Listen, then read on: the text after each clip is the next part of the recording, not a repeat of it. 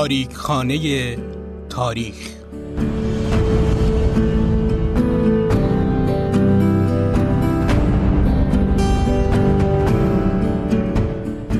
در تاریخ خانه تاریخ عکس هایی از تاریخ دیروز و امروز رو ظاهر می کنیم و برای شما شرح می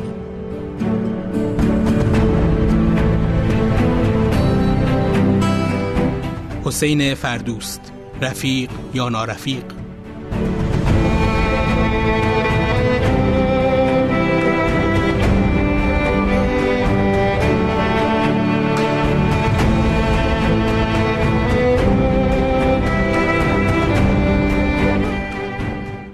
سلام.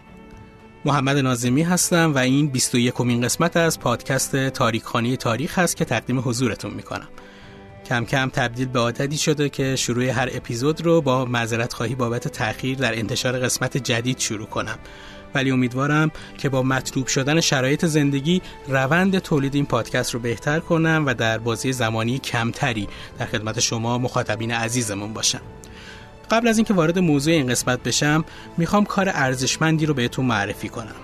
دوستان عزیز نادیده که در اینستاگرام تلاش می‌کنن فرهنگی کتابخونی رو ترویج کنن و کتابهایی رو به دست مندان برسونن که خوندنشون زندگی رو برای ما و اطرافیانمون بهتر می‌کنه.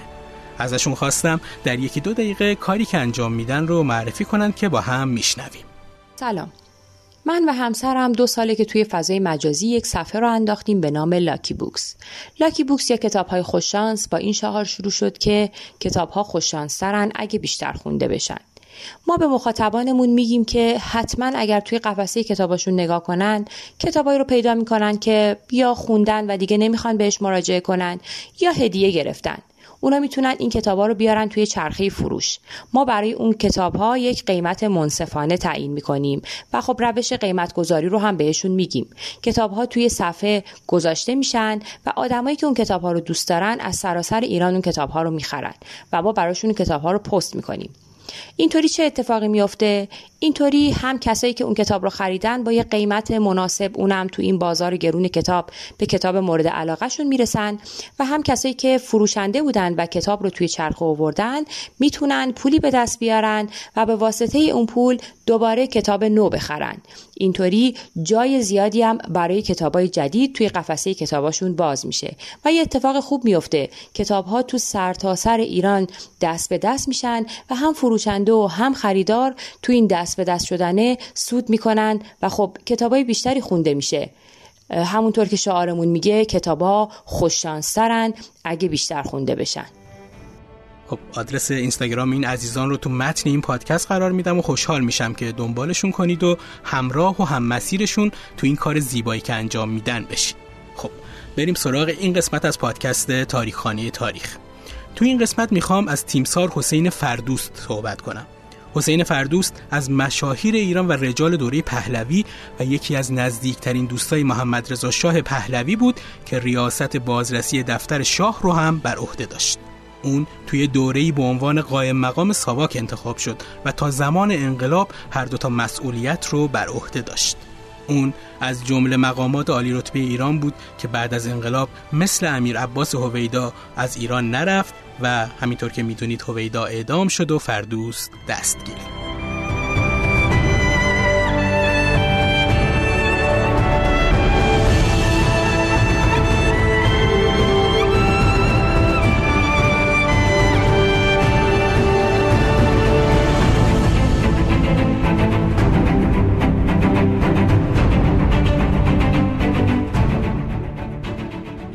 حسین فردوست یکی از نظامی های ارشد دوره پهلوی و نزدیکترین دوست محمد رضا شاه بود که از کودکی به سفارش رضا شاه با محمد رضا برای تحصیل به خارج از کشور رفت. فردوست بعد از روی کار اومدن محمد رضا شاه سمت‌های مهمی مثل ریاست دفتر اطلاعات ویژه پهلوی، معاونت ساواک و تأسیس و ریاست گارد جاویدان رو بر عهده گرفت. اون یکی از نظامیانی بود که تو جریان انقلاب ایران هم اثرگذار بوده و اینطور میگن که با نظر اون بیانیه اعلام بیطرفی ارتش امضا شد. فردوس تو سالهای بعد از انقلاب تو ایران موند و دستگیر شد و سال 1366 به علت سکته قلبی از دنیا میره. مطالبی که تو این قسمت میگم بیشتر از زندگی نامه فردوسته که بعد از دستگیریش نوشته شده و ممکنه بیشتر در نقض کارهایی که در دوران مسئولیتش انجام داده باشه.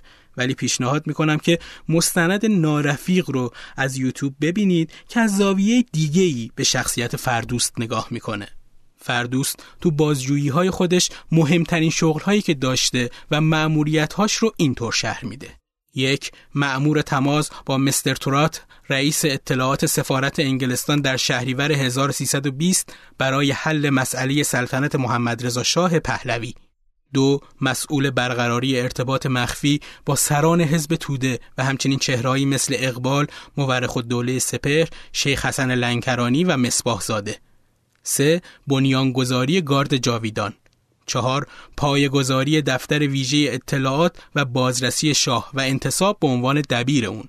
پنج معمور تجدید سازمان ساواک و قائم مقامی اون. شش تجدید سازمان و فعال کردن بازرسی دفتر ویژه اطلاعات. هفت مسئول بررسی لیاقت یا عدم لیاقت سران نظامی. هشت عضو کمیسیون عالی برکناری مقامات. 9. مسئول ایجاد سازمان حفاظت و تحقیق حزب رستاخیز و در نهایت ده مسئول تحقیق ستاد فرمان مبارزه با گران فروشی. حسین فردوست از جمله سیاستمدارایی بود که خاطرات روزانش رو می نوشت اما تفاوت بزرگش با چهره های خاطر نویسی مثل اسدالله علم این بود که فردوست خاطراتش رو نه تو دربار محمد رضا شاه پهلوی که تو زندان جمهوری اسلامی نوشت به همین خاطر بعضی از تاریخ نویسا و البته نزدیک های شاه اینطور میگن که تو صحت و سقم این مطالب باید با تردید نگاه بشه. اون تو خاطراتش از عیاشی محمد رضا شاه حرف زده. اون نوشته شاه یه دختر رو تو سوئیس حامله کرده و مجبور شدن با پول دهان این دختر رو ببندن. همینطور فردوست از ارتباط شاه با دختری به اسم فیروزه نوشته و گفته رضا شاه می‌خواسته فرزندش این ارتباط نیمه جنسی رو تموم کنه. روابط شاه با دختر دیو سالار از موارد دیگه ای هست که فردوست به اون پرداخته پری غفاری، گریس کلی، طلا و گیتی خطیر هم افراد دیگه ای هستن که اسمشون توی خاطرات فردوست به عنوان معشوقه شاه آورده شده. این موارد درباره فرح پهلوی هم گفته شده. فردوست می نویسه آن زمان فرح با تعدادی دانشجو مثل لیلی ارجمند رفاقت داشت. فرح در دوره ای از فرط استیصال برای کمک مالی سفرش به پاریس به ویلای اردشیر زاهدی در حسارک می رود. حسارک ویلایی بود که اردشیر زاهدی در آن با تعدادی از رفقای جوانش منتظر شکار دخترها می نشست و هر مراجعه کننده از جنس معنس اگر مورد پسند زاهدی بود بلافاصله به اتاق خواب برده می‌شد و در غیر این صورت او را به یکی از رفقای زاهدی می‌دادند. بنابراین اینکه کسی به ویلای حسارک برود تکلیف او معلوم است. محمد رضا هم از این دختر فرح خوشش آمد و به او پیشنهاد ازدواج داد و به این ترتیب فرح حسارک ملکه ایران شد و تاج بر سر گذاشت. به حدی از این دست خاطرات وجود داره که طرفدارای شاه اینطور میگن که چون خاطرات فردوست بعد از انقلاب و تو زندان جمهوری اسلامی نوشته شده نمیشه بهش استناد کرد. اما خب برای بررسی زندگی فردوست ناچاریم بیشتر از هر چیزی به سراغ اون مطلبی بریم که خودش نوشته و اون رو بررسی کنیم. خب خیلی کوتاه از زندگی نامی حسین فردوست بگم. حسین فردوست سال 1296 شمسی تو جنوب شهر تهران به دنیا اومد. پدرش سیف الله افسر ژاندارمری بود و تا درجه سروانی هم ارتقا پیدا کرد. فردوست تو کتاب خاطراتش درباره پدرش اینطور می نویسه. پدرم اکثرا تلاش می کرد در تهران نباشد و در مناطق بد آب و هوا زندگی کند تا فوقلاده خارج از مرکز بگیرد و بتواند زندگی مادر و همسر و پنج فرزندش را اداره کند. و همین دلیل مدت زیادی در کرمان و بندر عباس زندگی کردیم. فردوس توی خانواده پرجمعیت به همراه پدر، مادر، مادر بزرگ، پدر بزرگ و پنج تا بچه دیگه بزرگ شد. فردوست به خاطر علاقه‌ای که به نظامیگری داشت از سال 1304 وارد دبستان نظام شد. رضا شاه پهلوی که علاقه داشت ولی عهدش یعنی محمد رضا یه دوست خوب و شایسته داشته باشه فردوست رو با اون همراه کرد و اینطوری بود که پای حسین فردوست به کلاس های خصوصی محمد رضا باز شد این توجه بعد از دوران خردسالی هم ادامه پیدا کرد و رضاشاه فردوست رو سال 1310 به عنوان تنها دوست پسرش آزم کالج لروزه سوئیس برای ادامه تحصیل کرد. تو خاطرات فردوست اومده؟ دو سه ماه از ورودم به دبستان نظام نگذشته بود که یک روز عصر سرلشکر نخجوان که آن موقع رئیس مدارس نظام بود به دبستان وارد شد. بعدا فهمیدم شاه یک کلاس مخصوص برای ولیعهد درست کرده که باید فقط 20 نفر به همراه ولیعهد در آن تحصیل کنند. برای این کلاس سه نفر کم داشتند و من هم انتخاب شدم. تو سوئیس بود که صمیمیت بین شاه آینده ایران و فردوست خیلی زیاد شد. جوری که محمد رضا شاه تو کتاب مأموریت برای وطنم می نویسه در آن موقع دوست صمیمی من پسری بود به نام حسین فردوست که پدرش سطوان ارتش بود. حسین در دوران تحصیل در سوئیس با من هم درس بود و بعد هم با درجه سرهنگی سمت استادی دانشگاه افسری را عهدهداری می کند و فعلا در گارد شاهنشاهی مشغول انجام وظیفه است. آژانس مرکزی اطلاعات آمریکا یعنی همون CIA تو گزارشی محرمانه که بعدها کتاب شد با عنوان نخبگان و توزیع قدرت در ایران اسم فردوس رو در رأس محفل خصوصی شاه آورده و نوشته رابطه شاه با مقامات نظامی و امنیتی از طریق یکی از دوستان دیرین به نام سرلشکر حسین فردوست برقرار می گردد. محمد رضا شاه پهلوی احتمالا از سالهای 1941 به این سو از فردوست به عنوان رابط خود با سفارت آلمان استفاده می کرده است. فردوست بسیار ثروتمند بوده و به صداقت و امانت مشهور است. سازمان سیا تو بیوگرافی محرمانش از فردوست می نویسه او فردی موثر، لایق، متواضع، معتدل و کاملا وفادار و مورد اعتماد شاه است و طرز فکری سازمان یافته دارد. خود فردوس گفته از سال 1317 که افسر ارتش شده تا سال 1357 حتی یه روز هم مرخصی نرفته و فقط از همون تعطیلات رسمی استفاده کرده. ویلیام سولیوان تو کتاب مأموریت در ایران درباره فردوست می نویسه یک چهره جالب و تا حدی مرموز در میان افسران برجسته شاه که من خیلی کم او را ملاقات کردم و هرگز نتوانستم دو به دو با او گفتگو کنم ژنرال فردوست رئیس بازرسی کل شاه بود. با تعیین فردوست به سمت ریاست بازرسی شاهنشاهی شاه می‌خواست به این وسیله این افسر مورد اعتماد خود را از صحت و سقم گزارش هایی که سایر مقامات و دستگاه های دولتی به او می‌دادند اطلاع پیدا کند. فردوست مرتبا و بدون اطلاع قبلی به نقاط مختلف کشور سفر می کرد و به وسیله معمورین خود سازمانهای نظامی و غیر نظامی را مورد تفتیش قرار می‌داد. مقامات دولتی ایران از این افسر مرموز خیلی حساب می بردند زیرا یک گزارش او کافی بود که یک یا چند مقام عالی رتبه از کار برکنار شوند و با اتهاماتی از قبیل فساد مورد تعقیب قرار بگیرند. از نکاتی که تو خاطرات فردوست برای زمان اقامتش تو سوئیس نوشته شده اشارش به دوستی ارنست پرون و محمد رضا شاه پهلویه. فردوست می نویسه ارنست پرون یه نظافتچی ساده بود ولی معلومات خیلی زیادی داشت و شعر و رمان می‌دونست و برای شاه هم می‌خوند و کاری کرده بود که محمد رضا شیفتش بشه. تو فیلمی که از فردوست در تلویزیون ایران پخش شد اینطور میگه. در آن سالها در گنجایش فکری من نبود که به کنه قضیه ارنست پران پی ببرم و فکر کنم که چرا او به چنین کاری منظورم نظافتچی بودن است که به هیچ وجه با شخصیت و سطح معلوماتش منطبق نیست اشتغال دارد و چرا همه اوقات فراغت خود را در اتاق ولیعهد میگذرانید. از نوشته های فردوست هم اینطور برداشت میشه که ارنست پرون که بعدها یکی از دوستای صمیمی محمد رضا شاه پهلوی شد از همون اول با وظیفه جاسوسی و نزدیک شدن بهش به مدرسه لروزه رفته. فردوست میگه پرون مستقیما توسط سرویس اطلاعاتی انگلستان به مرموزترین چهره پشت پرده دربار ایران تبدیل شده. چون انگلیسی ها می‌دونستن رضا پسرش رو برای تحصیل به مدرسه لروزه تو سوئیس میفرسته. به همین خاطر سه ماه قبل از اینکه محمد رضا وارد اون مدرسه بشه ارنست پرون رو به اونجا فرستادن. فردوست بعد از اینکه از سوئیس برگشت قصد ادامه تحصیل تو رشته پزشکی رو داشت. فردوست میگه ولیعت با رفتنش به پاریس برای تحصیل پزشکی مخالفتی نداشته اما گفته پدرم باید نظر بده.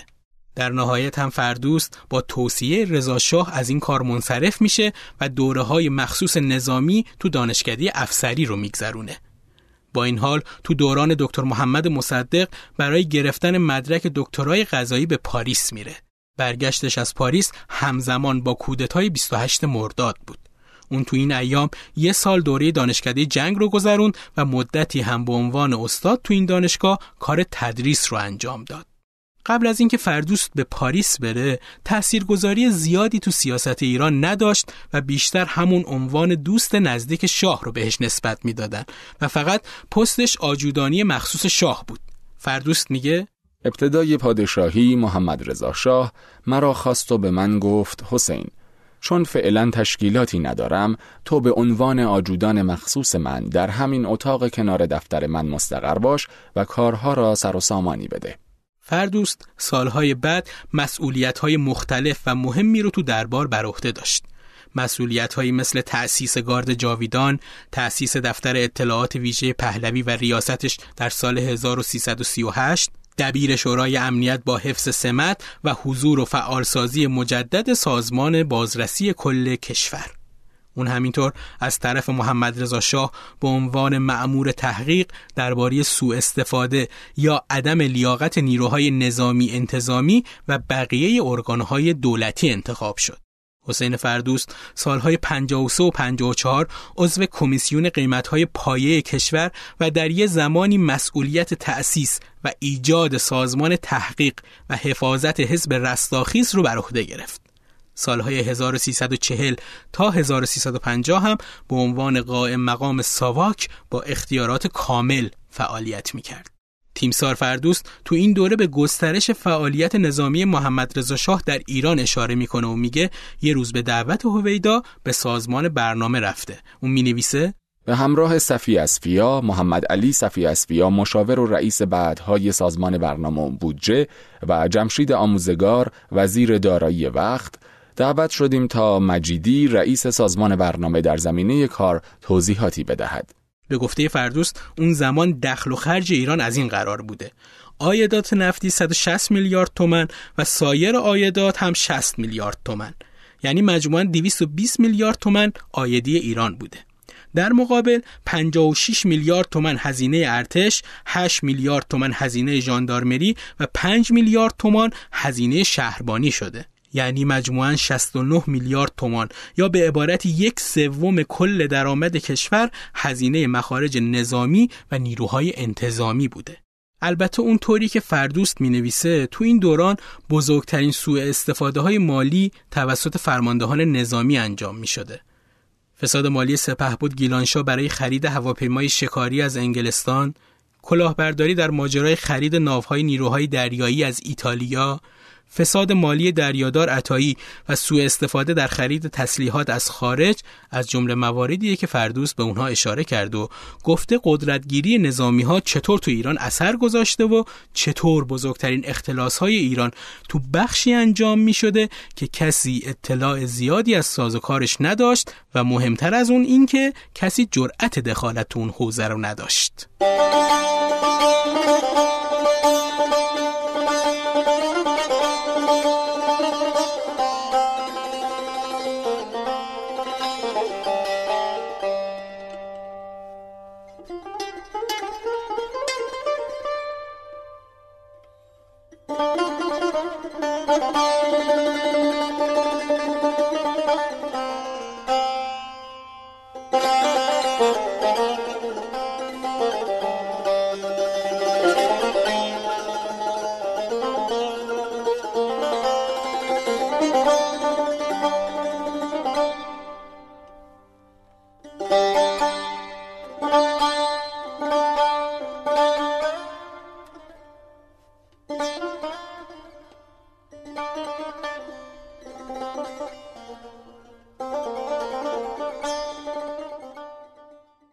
دوره فعالیت حسین فردوس در دفتر اطلاعات ویژه پهلوی رو بررسی کنیم.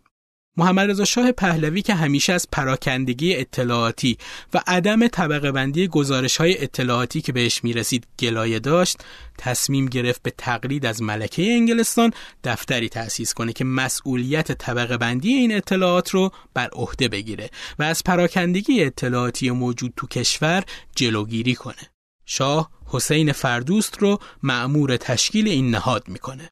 دفتر اطلاعات ویژه پهلوی از سال 1338 فعالیتش رو شروع کرد. این دفتر پنج تا شعبه اداری، کشوری، سیاسی، نظامی و اقتصادی و تحقیق داشت. وظیفه این دفتر این بود که همه اطلاعاتی رو که توسط دستگاه های موازی اطلاعاتی جمعآوری میشه رو با نظارت فردوست جمعآوری و خلاصه کنه و در اختیار شاه بذاره. دفتر اطلاعات ویژه پهلوی مستقیما تحت نظارت محمد رضا شاه فعالیت می‌کرد و از هیچ نهاد دیگه ای دستور نمی گرفت. نیروهای این دفتر از طرف گارد جاویدان تعمین می‌شد و هزینه های جاریش رو ستاد ارتش تقبل می‌کرد.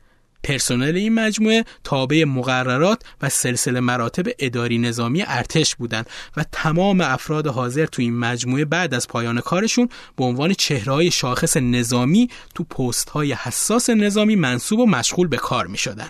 افرادی مثل سمدیانپور، اشقیپور، نجاتی، ناصر مقدم، ارتشبود خاتمی، سپهبد فیروزمند، نصرت الله فردوست که برادر حسین فردوست بود، سرلشکر محمودی، سرلشکر سرلشکر ناجی، سرلشکر صفاپور، سرلشکر شاکر، سپهبد جعفری، سپهبد افشانی، سرلشکر امین افشار، سرتیپ زندیپور و سرتیپ پرنیانفر سالها تو دفتر ویژه اطلاعات پهلوی زیر نظر حسین فردوس فعالیت کردند و بعدها پست های حساس نظامی، انتظامی و امنیتی گرفتن. حسین فردوس تو خاطراتش می نویسه؟ این دفتر یک رئیس و یک معاون داشت. معاونان این نهاد هم خیلی کم تغییر کردند و این نهاد در تمام مدت فعالیتش تنها سه معاون به خودش دید سمدیان پور، اشقی پور و نجاتی. یکی از تحقیقهای مهم حسین فردوست تحقیقش درباره ترور عبدالحسین حجیر نخست وزیر ایران بود. اون زمان شایعه شده بود سپهبد رزمارا به دنبال نخست وزیریه و سید حسن امامی عضو فدایان اسلام به دستور رزمارا حجیر رو ترور کرده. فردوست تو کتاب ظهور و سقوط سلطنت پهلوی می نویسه به دیدار سید حسن امامی زارب رفتم و او مدام نماز می‌خواند و مرتب راز و نیاز می‌کرد و تا این نماز تمام می‌شد نماز دیگری شروع می‌کرد. به او گفتم نماز را کنار بگذار من عجله دارم. گفت چه می‌خواهی؟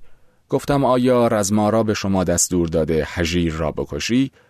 گفت همین مانده که دستور رزمارا را اجرا کنم من دستور خدا را اجرا کردم فردوست مجموعه تحقیقاتش درباره نقش رزمارا تو ترور حجیر رو پیش شاه می‌بره و معلوم میشه فدایان اسلام ربطی به سرلشکر رزمارا نداشتن یکی دیگه از معمولیت های فردوست سفر به آذربایجان و حمله به حامیان سید جعفر پیشوری بود. فردوست میگه شاه اون رو معمور کرده بود که 5 میلیون تومان پول نقد به آذربایجان ببره و به سرتیپ هاشمی پور مسئول حمله به حکومت آذربایجان تحویل بده. تو خاطرات فردوست اومده که بیشتر از سه هزار نفر از اعضای فرقه دموکرات و حامیانشون توسط ارتش اعدام شده بودند. فردوست میگه فرمانده دژبان لیست دیگه شامل دو هزار طرفدار کمونیست های آذربایجان تهیه کرده بود که قرار بوده اونها رو هم اعدام کنن.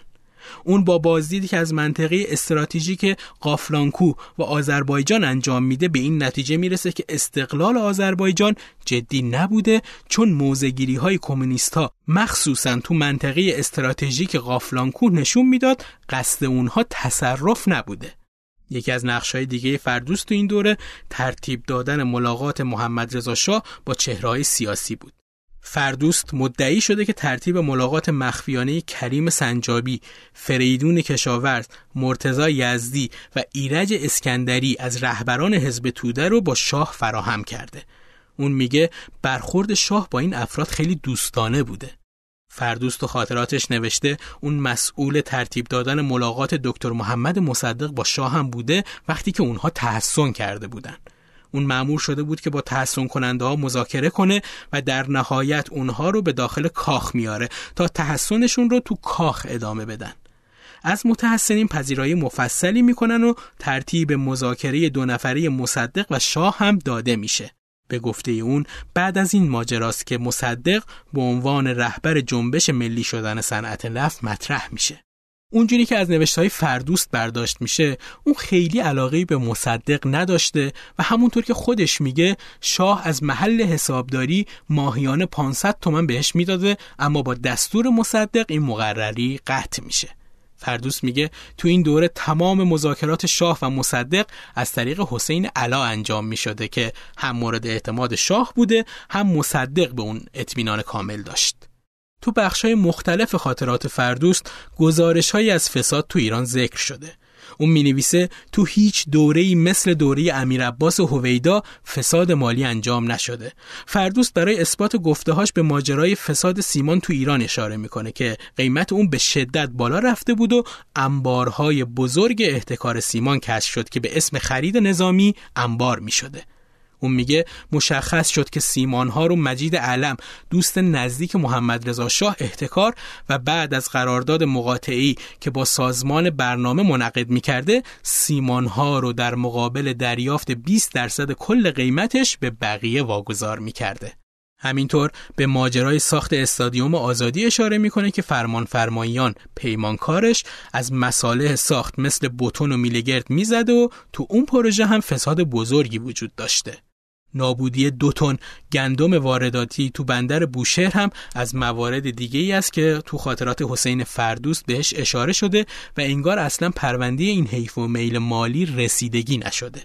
زمینخواری پرویز خسروانی صاحب باشگاه تاجم یه مورد دیگه است که فردوست ازش یاد کرده و گفته خسروانی به اسم پرچم سلطنتی زمینهای مرغوب رو برای خودش برمی داشته و کسی باهاش کاری نداشته.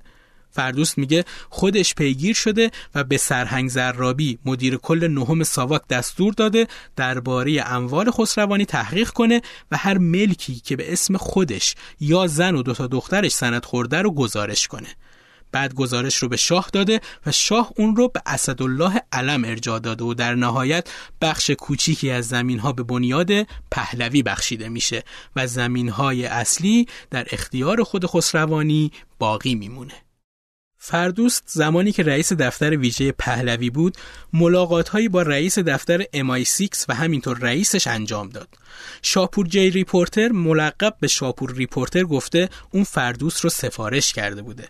خود فردوست هم این موضوع رو تایید کرده و تو شرح ملاقاتش با اون میگه شاپور جی گفت سالهاست روی تو بررسی می‌کنیم. هر کجا خدمت کرده ای تو هم با موفقیت بوده و دلیلی ندارد که بگذارم تو را از محمد رضا دور کنند و یک عده بیلیاقت دور او باشند. در مورد تصدی دفتر دفتر بازرسی ویژه پهلوی هم من نمی‌خواستم فردی اعزام شود که نتواند این کار را انجام دهد و لذا شما را پیشنهاد کردم.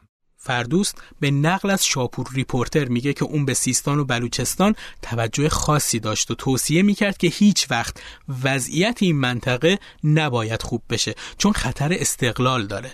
همینطور اون خطر بزرگ رو متوجه خوزستان می‌دونسته. فردوست میگه استدلال ما این بود که اونها نیرویی ندارن.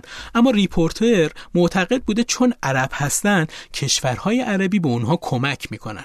به گفته فردوست انگلستان اون موقع خیلی ویژه روی خوزستان برنامه ریزی و مطالعه داشت و حتی طرح حمله عراق رو تو شرایط لازم آماده کرده بودن. تماس فردوست با MI6 بعدها به دستور محمد رضا شاه قطع شد و تیمسار نعمت الله نصیری رئیس ساواک به جای فردوست مسئول این ارتباط میشه. فردوست تو یه دوره با تصمیم محمد رضا شاه پهلوی به عنوان قائم مقام ساواک منصوب میشه. اون توی دوره دوم ساواک با ریاست پاکروان به این سازمان منتقل میشه. هدف شاه از این انتصاب بیشتر پاکسازی هوادارای تیمور بختیار از این سازمان امنیتی و تبدیل کاملش به یه ارگان وفادار بود تا بتونه از سلطنت حفاظت کنه. فردوست میگه اون رو تو ساواک غریبه می‌دونستن و بودجه کشور تو این نهاد امنیتی خیلی بیشتر از چیزی که تصور میشه حیف و مل می‌شد. فردوس این رو هم میگه که بختیار تو ساواک محبوبیت عجیبی داشت و به خصوص اونایی که از بختیار نفعی بهشون رسیده بود اون رو یه افسر شجاع بختیاری می‌دونستن. تو این دوره دوستای سابق بختیار مثل امجدی و زیبایی از ساواک کنار گذاشته میشن. همینطور هیئت مستشاری آمریکا که نقش ریاست واقعی ساواک رو بازی می‌کرد توسط فردوست محترمانه مرخص میشن و بالاخره خود پاکروان هم به عنوان رئیسی که در نظر شاه بی علاقه به کار بوده برکنار میشه و نعمت الله نصیری دوران جدیدی رو برای ساواک ایجاد می‌کنه و تو این دوره این سازمان امنیتی در بست در اختیار نصیری، ثابتی و معتزد قرار می‌گیره.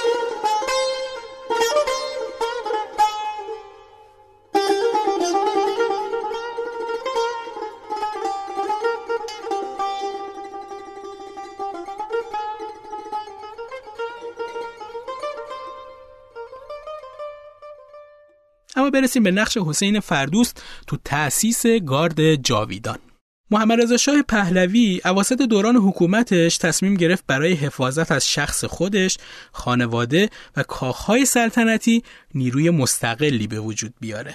یه نیروی مستقل که ورزیده باشه و یکسان عمل کنه و تو ذهن مخاطب محافظای عهد باستان رو زنده کنه. فردوست میگه اسم گارد جاویدان توسط تیمسار بهارمست رئیس وقت ستاد ارتش انتخاب شده بود که از تاریخ نظامی، علائم و یونیفرم های ایران باستان اطلاع دقیق داشت. قبل از این زمانی که رضا شاه پهلوی سال 1303 به سلطنت رسیده بود تا زمانی که ایران رو ترک کرد دستور داده بود که برای حفاظت از اون و خانواده و کاخاش چه تو شهر و چه تو سعدآباد یه گروهان پیاده از ارتش معمور بشه که این دسته جمعا 100 نفر بودن. اوایل سلطنت محمد رضا شاه هم مثل زمان رضا شاه عمل می‌شد. تا اینکه شاه فردوست رو که اون زمان سرگرد بود مأمور تشکیل یه گارد مستقل برای حفاظت از خودش و خانوادش می‌کنه. شاه برای این گروه جدید ویژگی خاصی رو در نظر داشت. قد همشون باید از 180 سانتی متر بیشتر می بود و علاوه بر اینکه فنون نظامی رو بلد می بودن، باید به ورزش مثل کاراته و جدو هم مسلط می بودن. فردوست برای سازماندهی این نهاد قرهباغی که بعدها ارتش بود شد رو انتخاب کرد و همراه سه تا افسر دیگه طرح دقیق و مفصلی رو تهیه کردند که بر اساس اون مشخص شد 300 سرباز وظیفه برای انجام این کار کافیه که البته نیروهای کادر هم باید به اونها اضافه می شدن. با همکاری فردوست و قرهباغی ظرف نه ماه گارد جاویدان آماده فعالیت شد. شاه از اقدامات فردوست و قرباقی خیلی راضی بود طوری که بعد از انجام این تر قرباقی رو به شدت تشویق کرد. بعد از یه زمان کوتاه تغییری تو شرایط ایجاد میشه. فردوست تو خاطراتش با عنوان ظهور و سقوط سلطنت پهلوی می نویسه شاه به من گفت واحد را به غرباغی تحویل دهید چون صحیح نیست که هم در زندگی خصوصی من باشی و هم فرمانده اینها چون سربازان به تدریج خودمانی خواهند شد. با این حال مدیریت قرهباغی هم به خاطر تداخل با وظایف سرلشکر زرقام دوام زیادی پیدا نکرد. به این ترتیب فردوست بعد از تأسیس گارد نقش زیادی تو رشد و گسترش و امور داخلیش نداشت. طبق ادعای خود فردوست با اینکه فرماندهان گارد همگی از دوستای نزدیکش بودن و اون می‌تونست از طریق اونها تو کارهای گارد اعلام نفوذ کنه هیچ وقت این کار رو نکرد. گارد جاویدان بعدها نتونست بازدهی لازم رو برای رژیم پهلوی داشته باشه. بعد از تشکیل گارد چند بار به شاه سوء قصد شد و اینطور ادعا شد که دو تا از افسرای ارشد این نهاد یعنی سرگرد عبدالسمد خیرخواه و سرگرد فتولاه ناظر عضو حزب توده هستند. فردوست در بخش حزب توده و ارتش تو خاطراتش می نویسه پس از خروج نیروهای شوروی و انحلال حکومت خودمختار سید جعفر پیشوری که رزمارا رئیس ستاد ارتش شد، فعالیت کشف افراد توده‌ای در رکن دو ارتش تعطیل شد و در نتیجه افسران توده‌ای به مشاغل مختلف و حتی حساس رسیدند.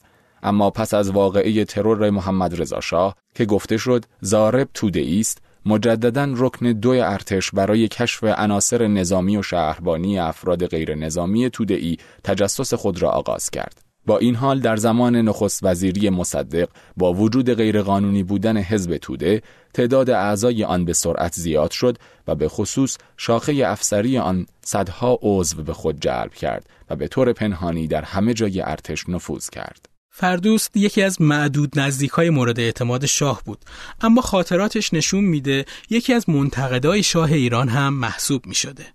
اما باز باید یادآوری کنم که هیچ کدوم از این انتقادها تو زمان قدرت داشتن محمد رضا شاه مطرح نشده به خاطر همین مشخص نیست چقدر این صحبتها اعتقاد واقعیش بوده. انتقاد از طرح اصلاحات ارزی تو ایران یکی از مواردیه که فردوست خیلی جدی به اون پرداخته و ازش نوشته.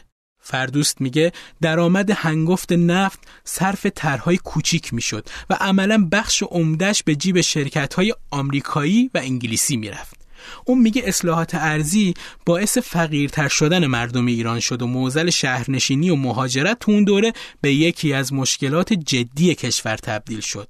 جمعیت تهران که قبل از اون دوره 300 هزار نفر بود به 6 میلیون نفر رسیده بود. فردوست میگه شاه طرح تهران 12 میلیونی رو تو سرش داشت و فکر می‌کرد هر قدر تهران بزرگتر و جمعیتش بیشتر باشه براش افتخار بزرگتریه.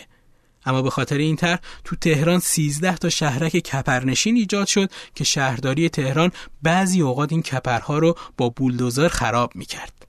موضوع آبهای زیرزمینی تهران یه مسئله دیگه است که فردوست بهش اشاره کرده و گفته حکومت محمد رضا شاه اساسا تو تصمیمهاش توجهی به انتقال این آب نداشته. همینطور به ترافیک تهران اشاره شده و گفته شده همه به فکر جیب خودشون بودن و بدون توجه به وضعیت شهر کارخونه های مونتاژ خودرو رو به بازار میفرستادن یا وارد کننده ها مشغول واردات خودرو بودن. و اینکه تو سالهای بعد چی سر تهران میاد برای کسی مهم نبود. جالب اینجاست که تو خاطرات فردوست به متروی تهران هم اشاره شده. اون می نویسه طرح ژاپنی ها ترن هوایی بود و طرح فرانسوی ها متروی زیرزمین. با اینکه تهران چاهای زیادی داشت و آب زیرزمینی از اون عبور می کرد کسی بهش توجه نمی کرد اما این طرح بعد از اصلاحات ارزی ذهن محمد رضا شاه رو مشغول کرده بود و دنبال این بود که زودتر مترو رو تو ایران اجرایی کنه. این طرح البته تو دوران پهلوی انجام نشد بعد از انقلاب هم بدون توجه به آبراههای زیرزمینی اجرایش کردند.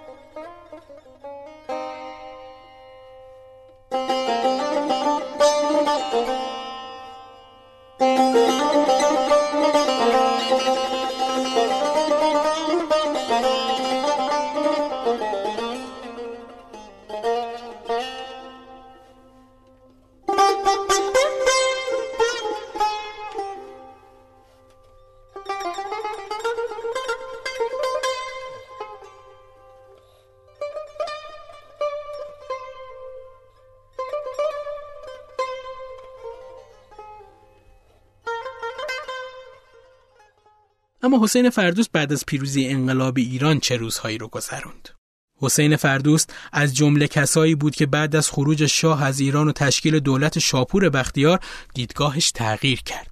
درباره اون گفته شده از جمله کسایی بوده که به صدور اعلامیه بیطرفی ارتش تو روز 22 بهمن سرعت داده. فردوست بعدها ادعا کرد علت این کارش تلاش برای روی کار اومدن یه دولت مردمی تو ایران بوده. اون تو خاطراتش می نویسه از روزی که دولت ارتش بود غلامرضا ازهاری روی کار آمد سقوط رژیم را به خوبی می دیدم و به روشنی دریافتم که هیچ قدرتی قادر به جلوگیری از خشم ملت نیست. با رفتن محمد رضا وضعم عوض شد و مجبور بودم طبق عقیده خودم عمل کنم و لذا نظر شخصی خودم را ابراز می داشتم هر کس به من مراجعه می کرد می گفتم شاه باز نخواهد گشت و طبق مسلحت خودتان عمل کنید. البته همه به سراغ من می آمدند. گویا مهر تایید را می خواستند از من بگیرند. فردوست میگه هیچگاه نگرانی از آینده نداشته زیرا خود را در مسائل رژیم پهلوی گناهکار نمی‌دانستم و از آن حکومت فاسد حس بیزاری داشتم. در این میان همسرم طلا را بیمناک کردم که از ایران برود. طلا همسر فردوست دیماه سال 57 از ایران خارج شد. اونطوری که خودش میگه تو اوج دوران تظاهرات هر روز سر کار می‌رفته و نهار رو هم همونجا میخورده و دوباره از شمال خیابان شاهرضا که محل کارش تو ساواک بوده خودش رو به جنوب این خیابون میرسونده تا تو دفتر شغل دومش یعنی بازرسی دفتر ویژه اطلاعات پهلوی حاضر بشه. فردوست می نویسه تو این دوره با نامه های علی نقی اردلان وزیر دربار مخالفت می کرده که می‌خواسته بین رؤسای اشایر حامی شاه اسلحه پخش کنه. تو این دوره فردوست مسئول مستقیمی نداشت و رابطش با دربار کاملا تشریفاتی بوده که البته عملا درباری وجود نداشت و همه اعضای اون از کشور رفته بودن. جلسات فردوست با ساواک تا روزهای آخر ادامه داره. پرویز ثابتی تو کتاب در دامگه حادثه جلسات آخر رو روایت می‌کنه که فردوست تو اون حضور داره و از تظاهرات میگه و براش مسجل شده که حتما آیت الله خمینی به ایران میاد و قدرت رو تو دست می‌گیره. خود فردوست میگه ثابتی که فهمید کار از کار گذشته ده روز قبل از 22 بهمن برای خداحافظی به دفترش میاد و خبر میده که همتای آمریکاییش بهش قول داده که اون رو توی سازمان CIA مشغول به کار می‌کنه. روز 20 بهمن تلفنی از سمت افراشته شوهر خواهر فردوست به اون میشه و قرار ملاقات بین مهندس مهدی بازرگان و فردوست گذاشته میشه. افراشته با بازرگان نسبت سببی داشت و به همین خاطر اون واسطه شده بود. روز بعد غرباقی که همراه صحابی و بازرگان بوده با فردوست تماس می‌گیرن. روایت فردوست از این تماس اینطوریه. آقایان با توجه به درگیری ها در سطح شهر از من خواستند که فردا صبح کمیسیونی در ستات ارتش و با شرکت افسران عالی مقام تشکیل شود و اعلام نماید که ارتش از بختیار حمایت نمی کند. خواستم نظر شما را بدانم. من پاسخ دادم ضمن عرض سلام بگویید من کاملا موافقم. قرباقی گفت آقایان تشکر می کنند و فردا کمیسیون را تشکیل خواهیم داد. تو این دوران فردوست شبها به کلوپ ایران جوان تو خیابون تخت جمشید و روزهای تعطیل رو به دریاچه کرج می‌رفته. خودش میگه در ایام انقلاب به علت سردی هوا اوقات فراغت پنجشنبه و جمعه رو تو هتل هایت میگذرونده. فردوست حضور شبانش تو کلوپ رو حتی تا شب 22 بهمن ادامه میده اما خودش میگه اون شب اصلا کلوپ تعطیل بود و درش رو از داخل بسته بودن فردوست تو خاطراتش درباره روز 22 بهمن می نویسه صبح روز 22 بهمن طبق معمول به بازرسی رفتم. حدود ساعت نه و نیم یا ده قرباقی از ستاد ارتش تلفن کرد و گفت که کمیسیون از ساعت هفت و نیم تشکیل شده و تیمساران اعضای کمیسیون می‌خواهند شما هم تشریف بیاورید. گفتم از سایه حرکت می‌کنم. حدود نیم ساعت بعد به ستاد ارتش رسیدم.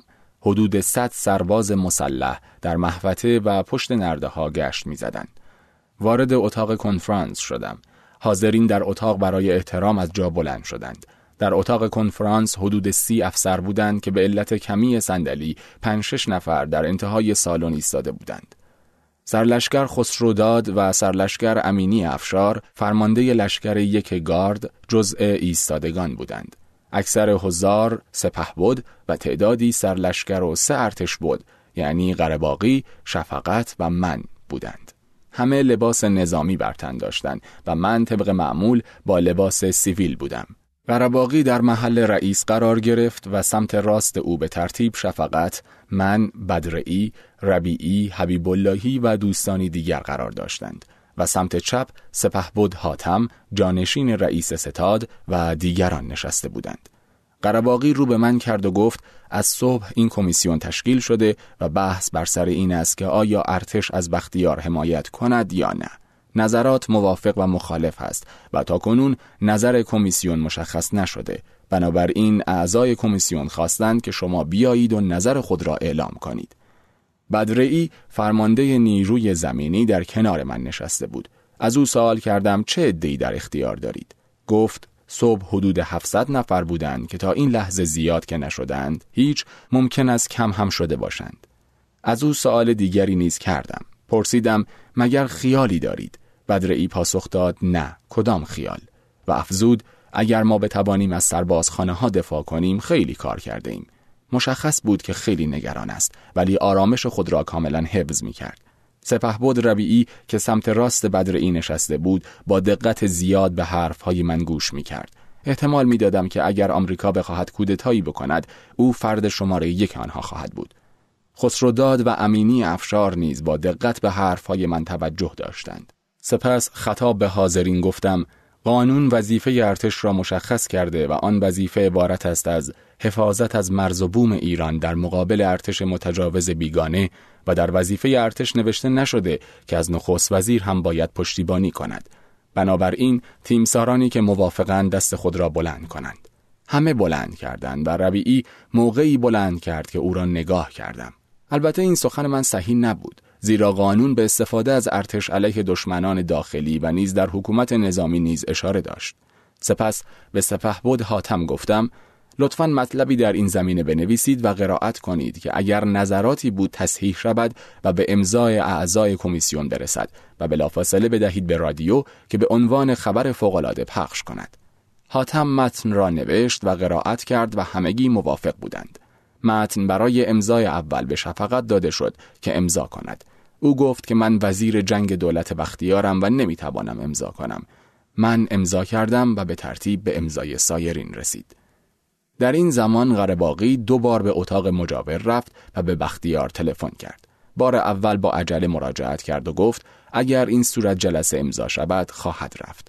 گفتم هیچ یک از آقایان نگفتند که بروند.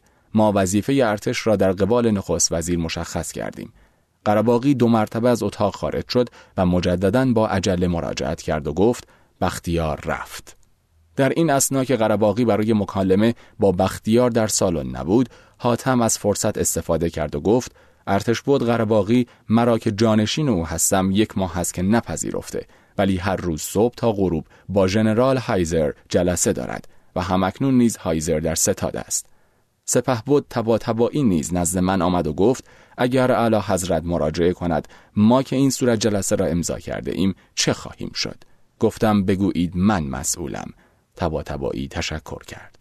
فردوست تا ساعت چهار بعد از ظهر 22 بهمن تو ساختمون دفتر ویژه اطلاعات بازرسی میمونه تا اینکه جمعیت به اون محل هجوم میارن و به سمت نخست وزیری میرن. خودش روایت می‌کنه که نظافتکار ساختمون اون رو از پشت بوم های ساختمون به سمت کوچه های غربی هدایت می‌کنه و تو یکی از کوچه ها محمود نامجو قهرمان وزن برداری جهان اون رو می‌شناسه و فردوس رو به همراه استوار دوستی راننده شخصیش از محل خارج می‌کنه و به منزل دوستش دکتر امید می‌بره. از طریق افراشته شوهر خواهرش مهندس بازرگان و تیمسار قرباقی با اون خونه تماس می‌گیرن و با فردوست صحبت می‌کنن و جویای حالش میشن. فردوست تو خاطراتش می نویسه که عصر 23 بهمن مجددا مهندس بازرگان و تیمسار قرنی با اون تماس می‌گیرن و فردوست به منزل قرنی میره. قرنی از فردوست می‌خواد با تیمسار بدرعی و تیمسار خسروداد ارتباط برقرار کنه و به اونها بگه دست از بچه بازی بردارن چون اونها می‌خواستن با واحد لویزان فردای اون روز کودتا کنن فردوست هم قبول می‌کنه قرنی همینطور از فردوست می‌خواد چهار نفر رو برای فرماندهی نیروی زمینی، نیروی هوایی، نیروی دریایی و ساواک معرفی کنه. انگار قرنی به فردوست میگه صحبتاش از طرف نخست وزیر بازرگانه و اون گفته که این چهار نفر حد اکثر تو درجه سرتیپی باشن. این موضوع تو توضیح پانویس های محمود شهبازی به عنوان ویراستار کتاب ظهور و سقوط پهلوی تایید شده. شهبازی می نویسه دولت لیبرالی قصد داشت ساواک منحله رو بازسازی کنه. مهدی بازرگان سپهبد ناصر مقدم و ارتشبد حسین فردوس رو برای تصدی مقامات عالی اطلاعاتی کشور در نظر داشت ولی با تأسیس نهاد خودجوش دادگاه انقلاب و صدور احکام انقلابی اون در اجرای نیتش شکست خورد. شب 24 بهمن مهندس بازرگان قرار دیگه ای با فردوست می‌ذاره که به خاطر شلوغی اوضاع این دیدار انجام نمیشه. فردوست پنج روز رو تو خونه دوستش دکتر امید میمونه. همون زمان خبر دستگیری سپهبد مقدم که گفته بودن قرار پستی تو انقلاب بگیره منتشر میشه و فردوس به منزل سرلشکر قرنی میره و چون دو تا پاسداری که اونجا بودن اون رو می‌شناسن مجبور میشه اونجا رو ترک کنه به گفته خودش تو این مدت اخبار اعدام ها اون رو نگران کرده بود. فردوست از طریق دامادش نامه به بازرگان میرسونه و تو اون می‌نویسه که شریک هیچ جرمی نبوده و تقاضای عفو می‌کنه. اینگار بازرگان بهش جواب میده چند روزی رو تو خونه خودش نباشه و مخفی بشه. فردوست یه مدت خونه دوستش میمونه و قبل از عید سال 58 به خونه خواهرش تو امیرآباد میره. فردوست بازم یه نامه به بازرگان میفرسته که خودش تو خاطراتش اینطور ازش نوشته. چون همه اموالم از اختیارم خارج بود تقاضای کمک مالی کردم که به خارج بروم. اما هنگامی که منتظر پاسخ نامه بودم دولت بازرگان سقوط کرد. از این زمان به بعد فردوست مجبور میشه یه زندگی کاملا مخفیانه داشته باشه. همون موقع از رادیوهای خارج این نوا به گوش می‌رسه که ارتش بود فردوست تو دستگاه های اطلاعاتی جمهوری اسلامی قرار منصبی بگیره. اون زمان اینطور می‌گفتن که فردوست رئیس ساواماست. ساواما اسم اختصاری بود که به جای ساواک گفته می‌شد و مخفف سازمان اطلاعات و امنیت ملی ایران بود. کار برای فردوس خیلی سختتر میشه و مامورا اون رو دنبال می‌کنن. چرا که اون فردی معرفی می‌شد که فرصت طلبانه قصد داشته تو صف انقلابیون خودش رو جا بزنه. محمد رضا شاه پهلوی بعد از اینکه از ایران خارج شد تو مصاحبه‌ای که با تلویزیون آمریکا داشت فردوس رو خائن خطاب کرد. اما یه مدت بعد که شاه از پاناما به مصر رفت مصاحبه دیگه با خبرنگار انگلیسی کرد که خبرنگار راجع به فردوس از شاه پرسید و اون پاسخ داد. قلبم گواهی می‌دهد فردوست خیانت نکرده. خود فردوس تو بازجوییش گفته نصرت و دوله کتابی به زبان فرانسه به اون داده که تو اون به نقل از شاه غرباقی خائن خطاب شده اما اسمی از خیانت فردوس نیومده. فردوس بعد از پیروزی انقلاب اسلامی تا پنج سال زندگی مخفی داشت و تو خونه خواهرش تو امیرآباد زندگی می‌کرد و بعد از اون به یه خونه تو خیابون میرداماد نقل مکان می‌کنه. تا اینکه سال 1362 توسط نیروهای امنیتی دستگیر شد. وقتی که محل زندگیش شناسایی شد و مامورا برای دستگیریش به اونجا رفتن خیلی راحت و بدون اینکه مقاومتی بکنه تسلیم شد. خبر دستگیری فردوست رو جایی اعلام نمی‌کنن و اینطور شایع هست که حتی با اسم مستعار سرهنگ حسینی اون رو به زندان میندازن. فردوست خاطرات ارزشمندی از دربار داشت به همین خاطر ازش خواستن داستان زندگیش رو بنویسه و اون هم انجامش داد. خاطرات فردوست به شکل دستنویس و اوراق بازجویی چاپ شد و قسمتی از صحبتهاش هم به صورت مصاحبه تصویری از تلویزیون ایران پخش شد. حسین فردوست سال 1366 درگذشت. اون دو بار ازدواج کرد که حاصل این ازدواج از همسر اولش پریشه یه پسر به نام شاهرخ بود که تا یک سال و نیم بعد از پیروزی انقلاب تو وزارت خارجه ایران مشغول بود. فردوست تو بازجویاش گفته که چون شاهرخ تو وزارت خارجه استخدام رسمی نشد از ایران رفت. به گفته فردوست ابراهیم یزدی وزیر خارجه وقت ایران به شاهرخ احترام میذاشته و اون رو تو جمع به اسم کوچیک صدا می‌زده. فردوست بعد از مرگ تو بهش صحرای تهران به خاک سپرده شد.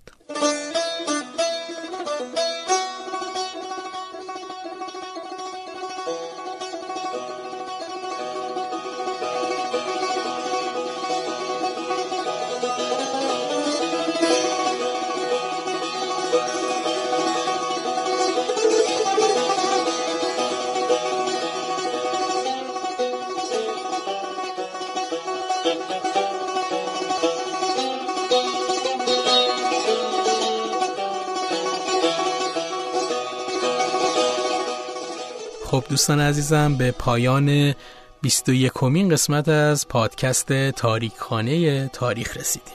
دلگرمی ما همراهی شما مخاطبین عزیزمون هست که ما رو میشنوید و به دوستانتون معرفی می‌کنید. تو اینستاگرام و توییتر می‌تونید با ID ت underline تاریخ ما رو پیدا کنید و دنبال کنید و همونجا با ما در ارتباط باشید. این قسمت رو وقتی ضبط می‌کنیم که متاسفانه استاد محمد رضا شجریان رو از دست دادیم. اگه شنونده پادکست ما بودید می‌دونید که ما چند قسمت از پادکستمون رو با تصنیف های ایشون تموم کردیم. این قسمت رو هم با یک قطعه از ایشون پایان میدیم و این قسمت رو تقدیم می‌کنیم به استاد محمد رضا شجریان. ممنون از اینکه همراهمون بودید. روز روزگار خوش.